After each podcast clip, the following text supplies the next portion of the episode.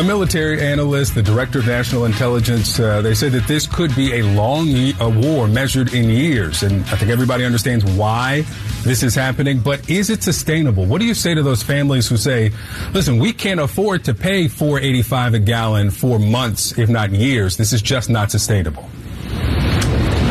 What you heard from the president today was a clear articulation of the stakes. This is about the future of the liberal world order, and we have to stand firm.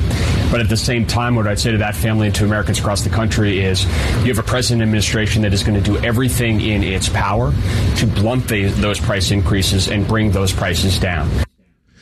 Welcome back to the Randy Tobler Show here on Freedom Weekend as we celebrate our freedoms and as long as we can keep them and afford them, whether it's the freedom to travel, the freedom to uh, buy and purchase what we'd like, uh, that's being threatened by energy policy, the rising, spiraling cost of energy, uh, and uh, to help us unpack that and maybe to offer some solutions is our good friend Mandy Gunasekara from Independent Women's Forum, uh, chief, uh, a, a, policy analyst there, and uh, a veteran of the Trump administration and uh, in the in the EPA agency there. And uh, Mandy, welcome to the program again. It's so great to talk with you. Thanks for joining me on this uh, on this holiday weekend. Yeah, great to be with you, Randy. Hey, I saw this great article in the Daily Caller that you wrote, and I think uh, with all the news coming out of the uh, the Supreme Court at the end of their term, and uh, you know the, the, the January 6th committee hearings, um, uh, it's it's snuck under the radar that the Republican Task Force on Energy, Climate, and Conservation have released a plan uh, that uh, wow, revolutionary ideas like uh, six key pillars that seem to just make so much common sense to get us back to an energy, uh, get our rudder straight on the energy policy. I'd like to talk with you about that, and then we can touch on the SCOTUS EPA thing as well, since you were uh, intimately involved in EPA matters in the in the Trump administration. Um, tell us about this. This this didn't get reported anywhere that I saw. The Republican task force with a with a solid plan for energy uh, energy renewal in our country. Yeah, it's it's unfortunate how that works. Um, something like the Green New Deal gets wall to wall coverage, but it's full of unrealistic policies that are actually going to cause more harm than good. The Republicans, on the flip side, um, especially this Congress. Now, let me just say this: uh, Republican plan and approach to growing the economy and protecting the environment is nothing new. It's just never really reported. But in recently, gearing up for the retaking of the majority, Leader McCarthy has assigned a variety of congressmen and women on certain task force to address important issues. And one of them, as you point out, is on energy, climate, and conservation. So they've been coming out with a series of policies um, that are all about unleashing our resources, using them responsibly, encouraging that, and then continuing to advance reasonable protections that don't don't serve as barriers to that economic growth, but ensure economic growth is done in the cleanest, most efficient, environmentally aware manner. And so they have a six pillar process. And part of that too is also ensuring the actions we take here domestically set us up for success on the global stage. Global competition is a big deal. And what we don't want to do is sell out the success and well-being of American businesses um, because we're putting up too much, too many regulations that deters the ability to compete on the global stage, um, as we've seen in the past. So it's a lot of really good ideas. They've got policy statements, but then they've got a series of bill, bills. So when they take back the majority, I don't want to jinx it, but when they most likely take back the, the majority later this year, and they're gearing up in January next year, they can hit the ground running, provide meaningful um, policies, provide relief to the American people, grow our economy, but continue the trend of doing it in the most environmentally aware manner you know these things as you say these things all interconnect i mean the the energy stance interconnects with border security and protecting American jobs, uh, and that connects with um, you know our foreign policy and how we interact with Russia and China. And I like the way this uh, task force uh, report, and and we'll be seeing more of the details over the next couple of months, as you write in the Daily Caller article. Um, you know, it, it, this is a coordinated plan that the Republicans are putting out, despite the Democrats continuing to say, well, they don't have a plan. They don't have a plan. I mean, whether it's health care, whether it's energy, that's the accusation but in fact, there is a plan. It just never sees the light of day in the legacy media. That will be part of the challenge leading to the midterms, won't it? And, and the bigger question is, is this is this beginning to coalesce into sort of a contract with America, Newt Gingrich style back in the 90s? Are we going to see that kind of a structured offering by the Republicans leading up to the midterms or not? Yeah, absolutely. Um, and I believe they're calling it an investment in America, but very much along the same lines of um, going out and when when it's people running for the House of Representatives or for the Senate, making clear, um, yes, this is who I am, this is what I believe, and these are the policies I'm going to push. And I can tell you, Randy, I'm super excited about Congress stepping up um, because for for too long. Congress, they have shirked some of their legislative responsibilities that have been picked up by either activist judges throughout the court systems or overtaken by unchecked bureaucrats in the administrative state. And so it's really great that they have tangible policies that can be pushed forward. And what it will do in the long term, it's a much more responsible approach to setting up the American people for certain policy outcomes because you're not going to have these drastic swings like you did in the Trump administration where you had folks like us come in where we supported pro growth policies alongside environmental protection versus now it's swung back the other way where you have anti growth policies um, all in the name of activist climate change um, and that that swing is what is really harming the American people and making it hard for our economy to be on a platform for constant growth.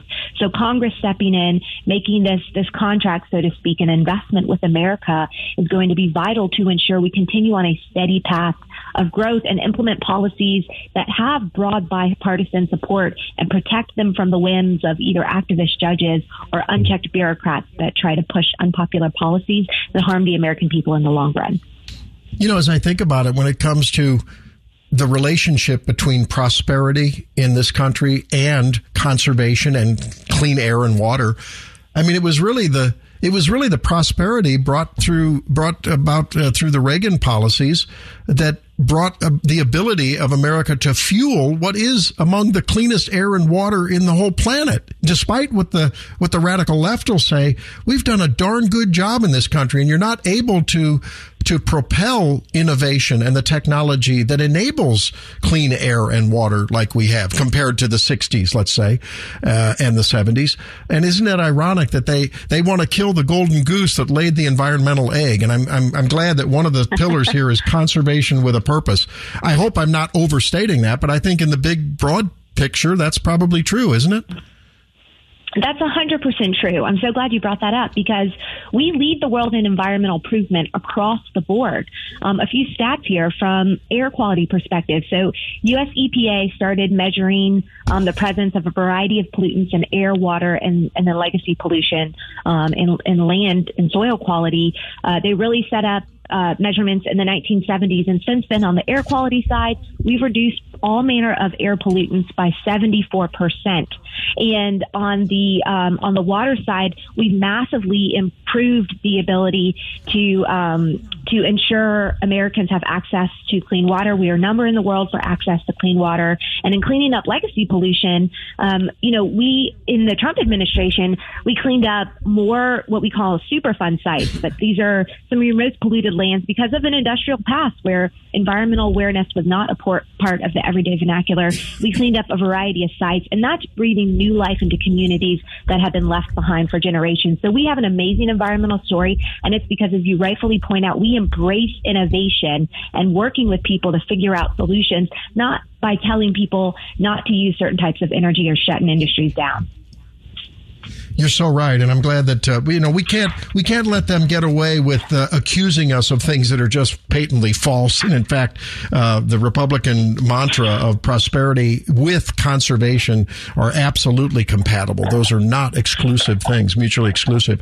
Um, let's talk a little bit about uh, since you were involved with the the formulation of the policies that muzzled the EPA and suppressed some of them, attempted to sort of uh, restrict some of the fourth the, the fourth branch of government that uh, that bureaucracy that goes unregulated and yet uh, rules over our lives in many ways. And now that's been undone with the SCOTUS. Uh, well, it's been actually reinforced now with the SCOTUS regulation yeah. after Biden tried to deconstruct what the Trump administration had done. Um, uh, your feelings, your reaction to the, the Supreme Court uh, ruling on the coal fired power plants? Well, it's long overdue that the agency was given too much deference or too much leeway, so to speak, um, to go about and taking provisions of the Clean Air Act um, that were important. They were all about reducing emissions at industrial facilities. But EPA, what they did, and this goes back to the Obama administration, um, they attempted to bypass Congress when they could not pass cap and trade legislation that was all designed at adding costs to fossil based energy, coal in particular, but they also have their eye on natural gas and oil. Um, when they failed to pass that back in 2010 in Congress, that started a whole mechanism whereby they were looking to the agencies to push these unpopular policies anyway. And so what they did is they would re they would reread existing authorities at agencies and add in a new view of expanded power, and that's what they did with the Clean Power Plan. And fast forward to today, the Supreme Court said no, agencies, you cannot go about restructuring entire industrial sectors um, premise off of small provisions of your of your um, existing authorities, you cannot do that unless Congress explicitly grants you that authority. And it's specific to EPA. They do not have the authority to shut down facilities upon which they they do not like.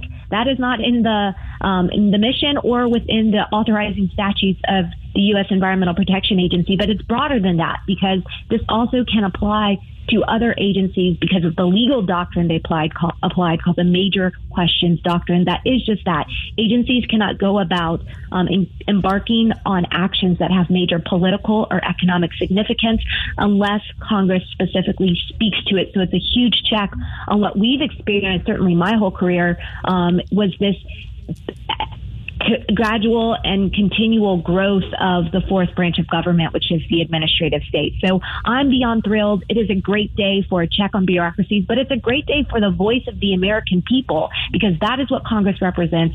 Congress has been specific in the past. The agencies attempted to ignore that, and the Supreme Court said, no, you cannot ignore that, and you have to respect it. And that's what's so beautiful about this uh, on this uh, on this July Fourth weekend. You know, with that decision basically saying, "Hey, uh, stick to what the statute authorizes you to to do, and stay within your lane, uh, agency A, B, or C. In this case, it's EPA, and I'd love to see it be applied to HHS. There were a few HHS authorities that unfortunately were extended uh, and authorized, but as a healthcare guy, I'm hoping maybe they'll uh, maybe John Roberts will talk to Mandy Gunasekara next time when he makes a healthcare decision because I don't know. He he seems to like to make it up as he goes when it comes to healthcare, Mandy. I don't know, but uh, hey, I want to thank you on this July Fourth weekend. You've been so gracious with your time, and folks, I want you to know that Mandy was really, as the chief of staff at the EPA, was the chief architect for um, the withdrawal from the Paris Accord and repeal of that very clean power plan. So you're talking to a serious insider that had a lot of influence uh, in this uh, in the Trump plan, and we hope that we see that influence come back one way or another. Aside from your uh, all of the great uh, analysis you're doing at Independent Women's Forum and, and, many other organizations, thanks so much, Mandy. We hope you have a great weekend and uh, bask in the glow of that EPA decision. You deserve it. I will. Thank you, and, and happy Fourth to you and your listeners, Randy. All right, take care. There she is, Mandy Gunasekara, and uh, you can learn more about her and read uh, her blog and so forth on uh, IWF.org. Independent Women's Forum. They're one of the great groups that uh, really advocate for those values that we that we celebrate this uh, this uh, weekend. Independence and the Independent Women's Forum. Well, when we come back, we're going to talk to Lora Ries of the Heritage Foundation and talk about another Supreme Court decision, the stay, remain in Mexico policy. We didn't win on that one. We'll talk about its consequences. We're just around the corner on the Tobler Show here on 1019 941 News Talk STL.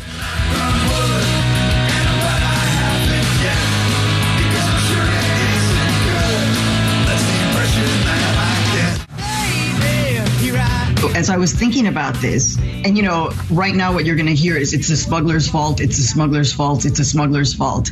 You know, I've been covering this for several decades now, and smugglers have been bringing people over in all of the entirety of the time that I've been covering this story. And you didn't used to hear these kinds of stories, these kinds of deaths. This is, in fact, a result of the police state that exists now along the US Mexico border in general. And in Texas, people just don't realize you can't kind of just get in a car and drive through the state of Texas. The Border Patrol is everywhere, there are checkpoints, and this is what people will resort to. Well, there you go. That was Maria Hinojosa, who's a journalist who follows uh, border matters on the Joy Reid program.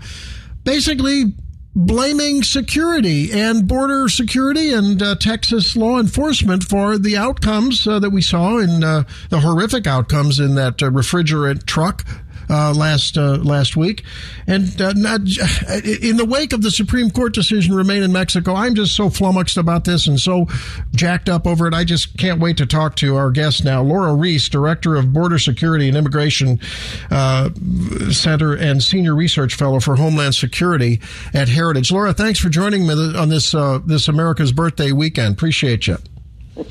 Thanks for having me on.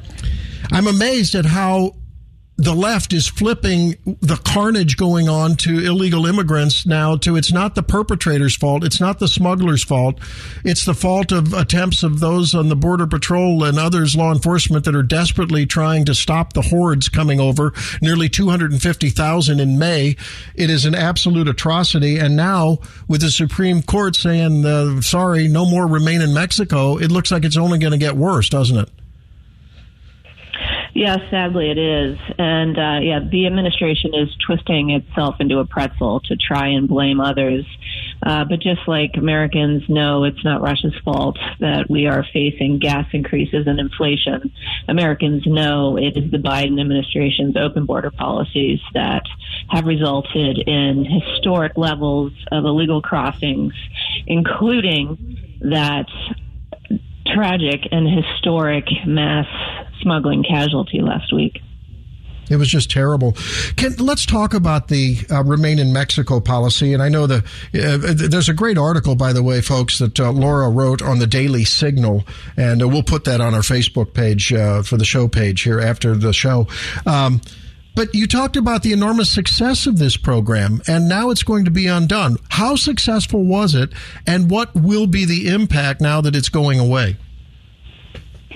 Well, if, if uh, people recall, we were facing caravans in 2018, and um, the Trump administration took a authority that Congress had passed in '96, but no prior president had used before, uh, and that was the notion that if you're going to seek asylum, you have to wait on the southern side of the border while your proceedings um, happen. And once migrants learned that saying a few words of fear was no longer their golden ticket to get into the U.S. to disappear, then they stopped coming. The caravan stopped. And so while we put hundreds of thousands of illegal aliens into the Remain in Mexico program, the more important number is the number of migrants that didn't come because that program was in place. It was a prevention tool, and that is what is needed. Uh, lots of prevention tools and consequences so that then you don't have the smuggling and the trafficking and the deaths at the border and the fentanyl getting in and dead Americans. So, in other words, aside from the direct impact of those uh, would-be illegals that were then, you know, that put uh, back in Mexico rather than cross the border. Um, it was the message that was sent, and I, I get the sense that it was that deterrence message, just a combination of, hey, we're building a wall. Hey, we mean business about border security. Hey, there's this Remain in Mexico program. That's an 180 degree opposite from Joe Biden's message of, hey, come on, come on down, come on through, welcome to America. So messaging matters, doesn't it? Right. And and the number it comes down to a single question for both the smugglers and would be illegal aliens. How is it easy to get through that border right now? And if the answer is yes, and people who get in call home to their family and friends and say, hey, I got in, now's the time, that message spreads, and the smugglers uh, become very wealthy. And right now, we are seeing people from three quarters of the globe crossing that border. That's crazy. Um, we're talking with Lora Ries from uh, Heritage's uh, Border uh, Security and Immigration Center. Um, is there any now? This was specifically about a Texas challenge, as I understood it. Biden um, rescinded this early in his administration, and then the, the Supreme Court was it was it the Texas court or Supreme Court that said you have to reinstate it, and as I understand it, it was sort of tepidly reinstated, uh, and this was a Texas challenge. Was that help me walk me through the legalistics of this? How this all work out? Yeah, so the Biden campaign, in fact, declared that they were going to end this program if Biden won. And on day one that he got into office, they stopped uh, enrolling new people into Remain in Mexico. Then in June, they issued a short, inadequate memo explaining why they were uh, ending the program. And so Texas and Missouri sued. And the federal district court agreed with the states and ordered the administration to continue the program.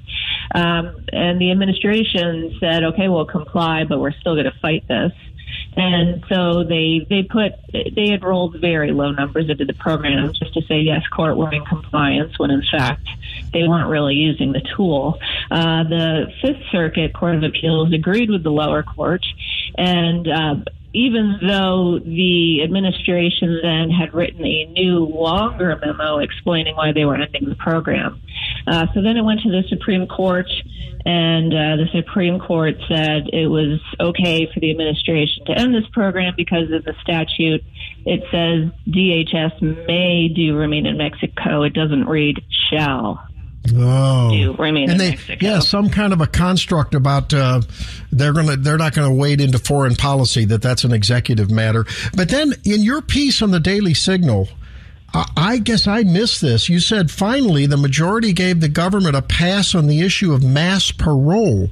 Did they?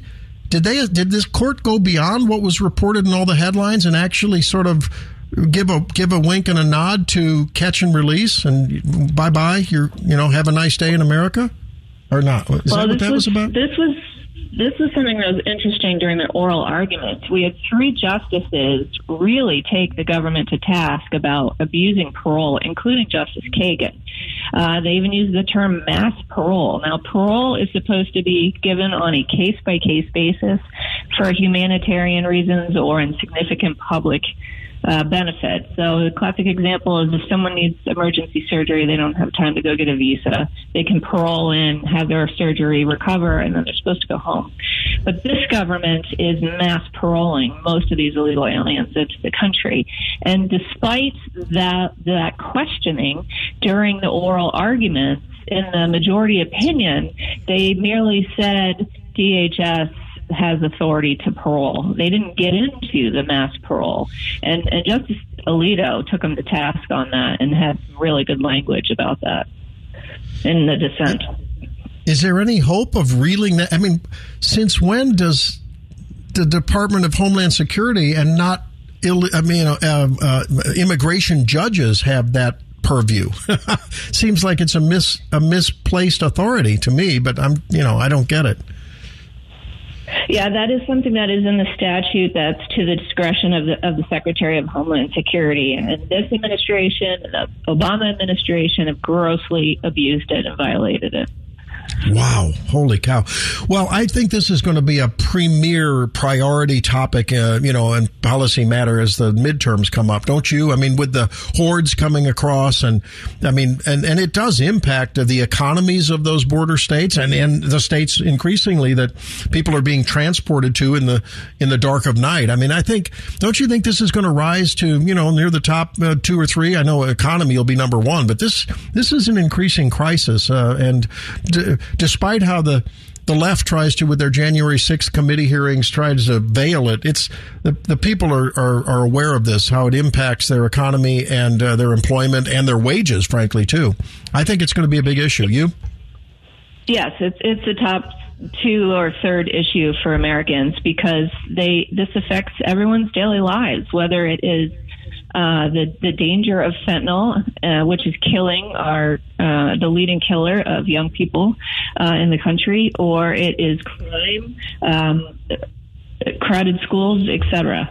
And so um, Americans, everybody, human beings, want to be safe, no matter where they come from, what they look like. They want to be safe and secure. And this administration has just thrown the border wide open, and it is really endangering Americans. And I fear that it's going to take a terrorist attack before this administration will change course. And just today, there was another story of a number of Iranians caught among a large group uh, trying to sneak into the border. And when we have about a million gotaways, we have to assume that there are uh, very bad people mixed in those groups uh, here now, uh, planning to do harm to Americans. Yeah, it seems to me as though we really don't have an accurate number on. I mean, the, the gotaways are the ones that I guess they identified but didn't catch, or they had to release. I don't know what the what the what the denominator is, but we don't even know the whole denominator because there's people that are streaming across that are never we're never aware of that. Is that's a that's a substantial number, isn't it? I mean, I don't know that we really know what it is, but it's a substantial number, isn't it? Absolutely, and uh, and it's an estimate based on tracking, based on uh, video footage, uh, but but our border patrol agents are stretched so thin, and having to act as, as paper processors and travel agents, that's their term, um, that it, it ties them up for two hours per person, uh, which opens up you know, great swaths of the border, and uh, the, the smugglers and the traffickers can can cross easily, and so yes, the, these are uh, historic numbers of gotaways. So President Biden is is uh, making a lot of historic records, but all bad ones. yeah, right.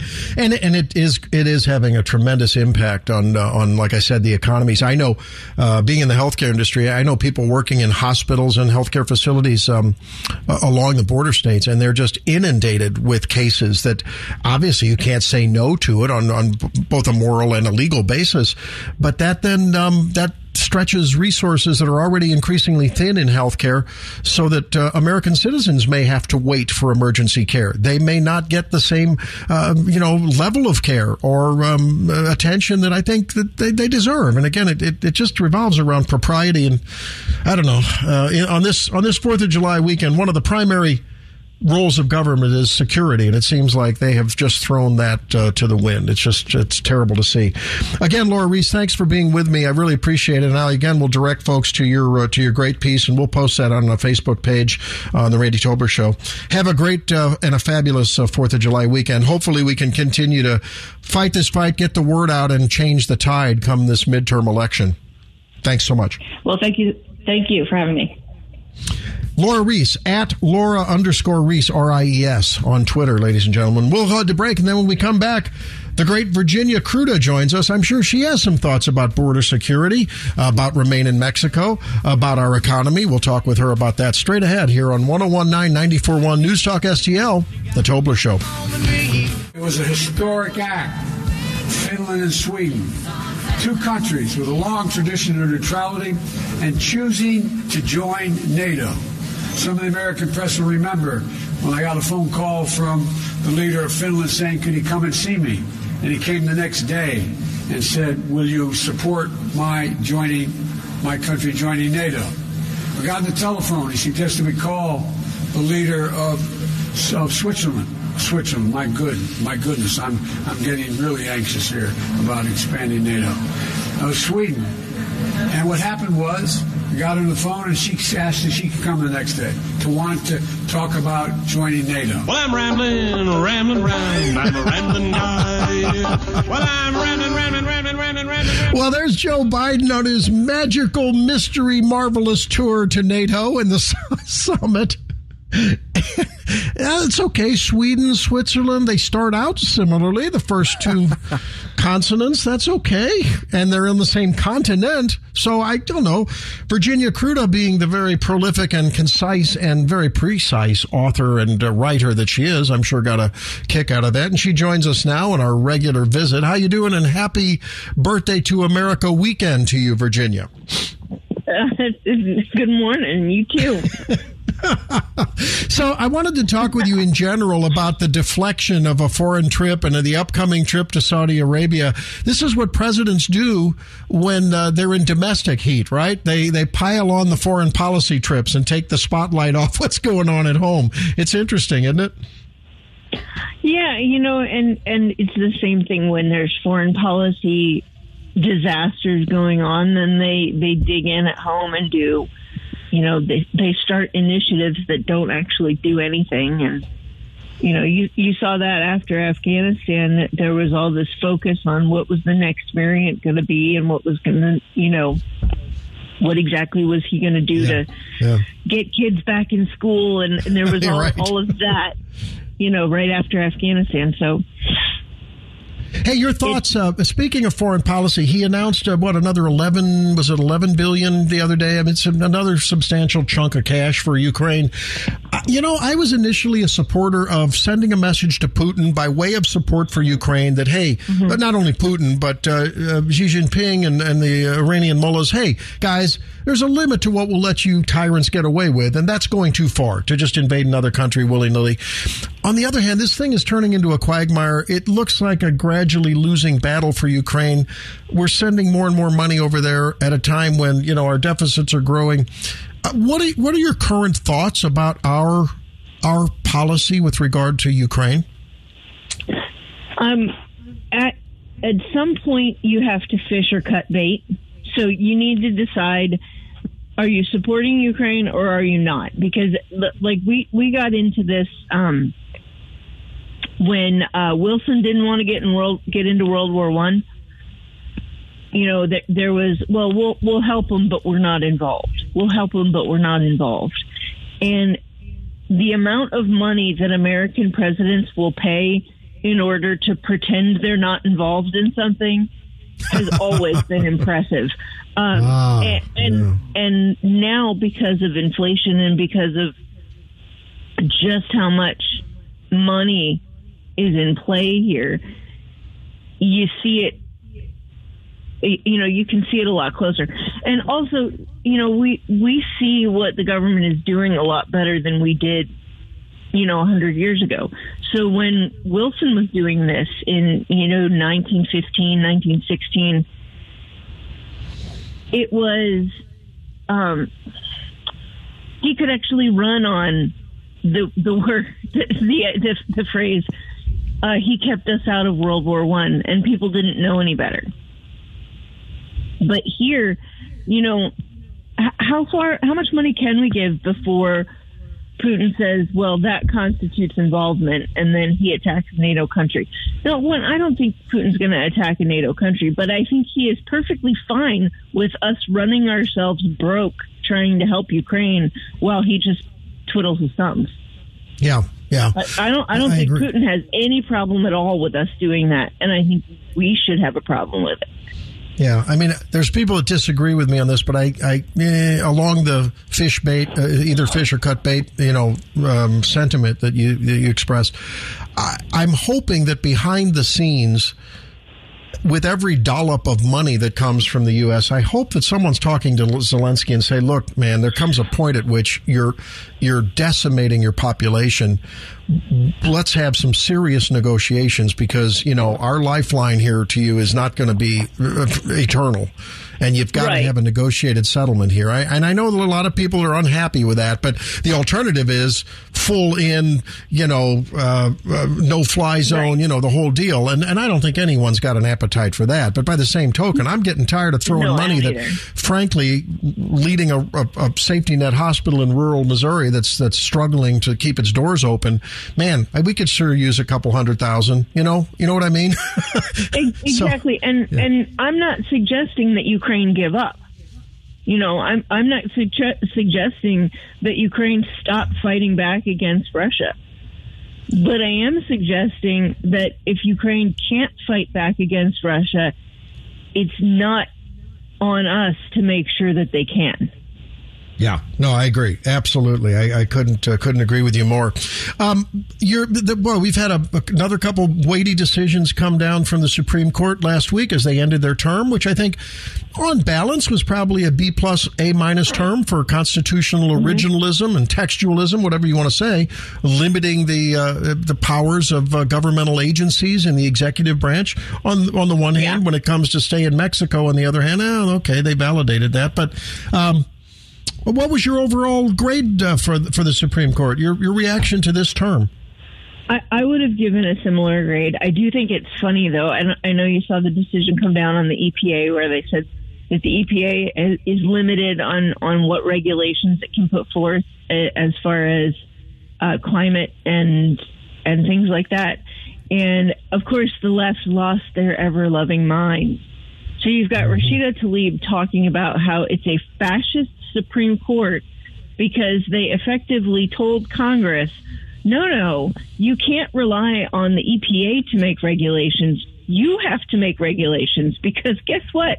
Congress is a regulatory body and that's your job. Yeah. And then you know right. you've got Justice Neil Gorsuch, Gorsuch who's writing the and I'm I'm such a nerd. I will tell you, I love reading Supreme Court decisions because the judges are constantly taking pot shots at each other, and I love it. Uh, I do. and this I love goes it, yeah. way back. This goes way back. I mean, you you can see Scalia was just vicious sometimes when he was Yeah. talking to the other. Like, I can't believe these justices are this stupid. It, it literally reads like that. And but what Gorsuch said, and he was directing his his criticism at Congress, was saying, you know, you can't expect the Supreme Court or the the Supreme Court to to make decisions on regulation, you know, and that that's coming from a bureaucratic body like the EPA, because as a nine member unelected body, we are wholly um, yeah, we are wholly inadequate to do that. And so, you know, it's it's this self-deprecating. We're not elected. We're not. You know, we, we're just nine people. And oh, by the way, you are 535 people strong that the American people elected, and it's your job to represent them when you do this. So, by the way, uh, maybe you should do your job and stop asking us to do it. Was how this thing reads, and it was great. So, Yeah, and, right. and then you've got Rashida Tlaib, who was basically told she had more power in the situation, not less. And she's calling the Supreme Court fascist because of it. And Right, the because that- reality, yeah. and, and if, if you read between the lines, the Supreme Court is fascist for telling her to do her job because she can't do the job that she wants to do. She wants Yeah. to ram these ram these things down their throats. She wants unelected bureaucrats to be doing it because then the people have no recourse No, you're if you're you so do right. it through And the elected, if you do it through the elected representatives, the people can elect different representatives. But if you do it through the EPA, they have no recourse except a Supreme Court case, and you can see how long that takes. Yeah, you're right. Uh, talking about uh, the Supreme Court and the separation of powers and propriety and esprit de corps, President Biden took a page out of the Obama playbook. Max, that cut uh, is uh, with Biden uh, talking about the Supreme Court, and I thought that this was just really um, just such a small, petulant um, way to act. But of course, we'll play then a flashback to President Obama right after that. But to get your reaction in terms of just the interaction between branches, listen to Biden. The one thing that has been destabilizing is the outrageous behavior of the Supreme Court of the United States on overruling not only Roe v. Wade, but essentially challenging the right to privacy. We've been a leader in the world in terms of personal So- rights.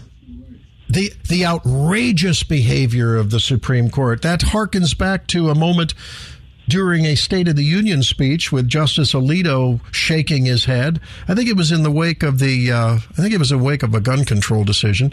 Uh, and here's what Obama said, and he caught a lot of heat for it. With all due deference to separation of powers, last week the Supreme Court reversed a century of law that I believe will open the floodgates for special interests, including foreign corporations, to spend without for limit voting. in our Yeah.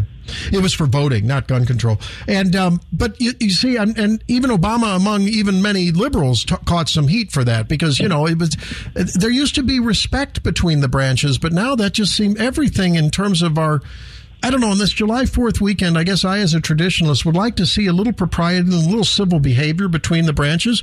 Yeah, you can be vigorous, you can be disagree, you can disagree, but, um, there's a way to do it and using words like outrageous and you know other like you said legislators calling it fascist man they've just uh, discretion has just gone out the window hasn't it virginia Well, it, it's it's all very targeted. This is this is poll tested. I would bet. Um, the idea they they have to they have to delegitimize the Supreme Court. They have to because otherwise they have to take responsibility for being wrong. If the Supreme Court is truly an independent and a uh, deliberative body the way it's supposed to be, you know, then then they're on the wrong side of this, and they've been on the wrong side of a lot of decisions. And to say this about the court, I have not seen a Supreme Court do so much to return to a a literal reading of the Constitution in such a short time in my lifetime, I, mm-hmm. just in the last week and a half. But for Biden and for Democrats to come out with this, listen to what they're saying when they're not directly attacking the Supreme Court, though. They're talking about adding justices. They're talking about how the court is illegitimate because of Merrick Garland and, and, and what have you. They are prepping to pack the court because they know that that November is going to be a washout, and yeah. they have to do as everything they can between now and then. And if that means pack the court, if that means you know, I don't think that they really understand though what the damage that they'll do. Not just packing the court, because I don't I don't know that Republicans would necessarily do that, but getting rid of the filibuster and all these other things that they want to do.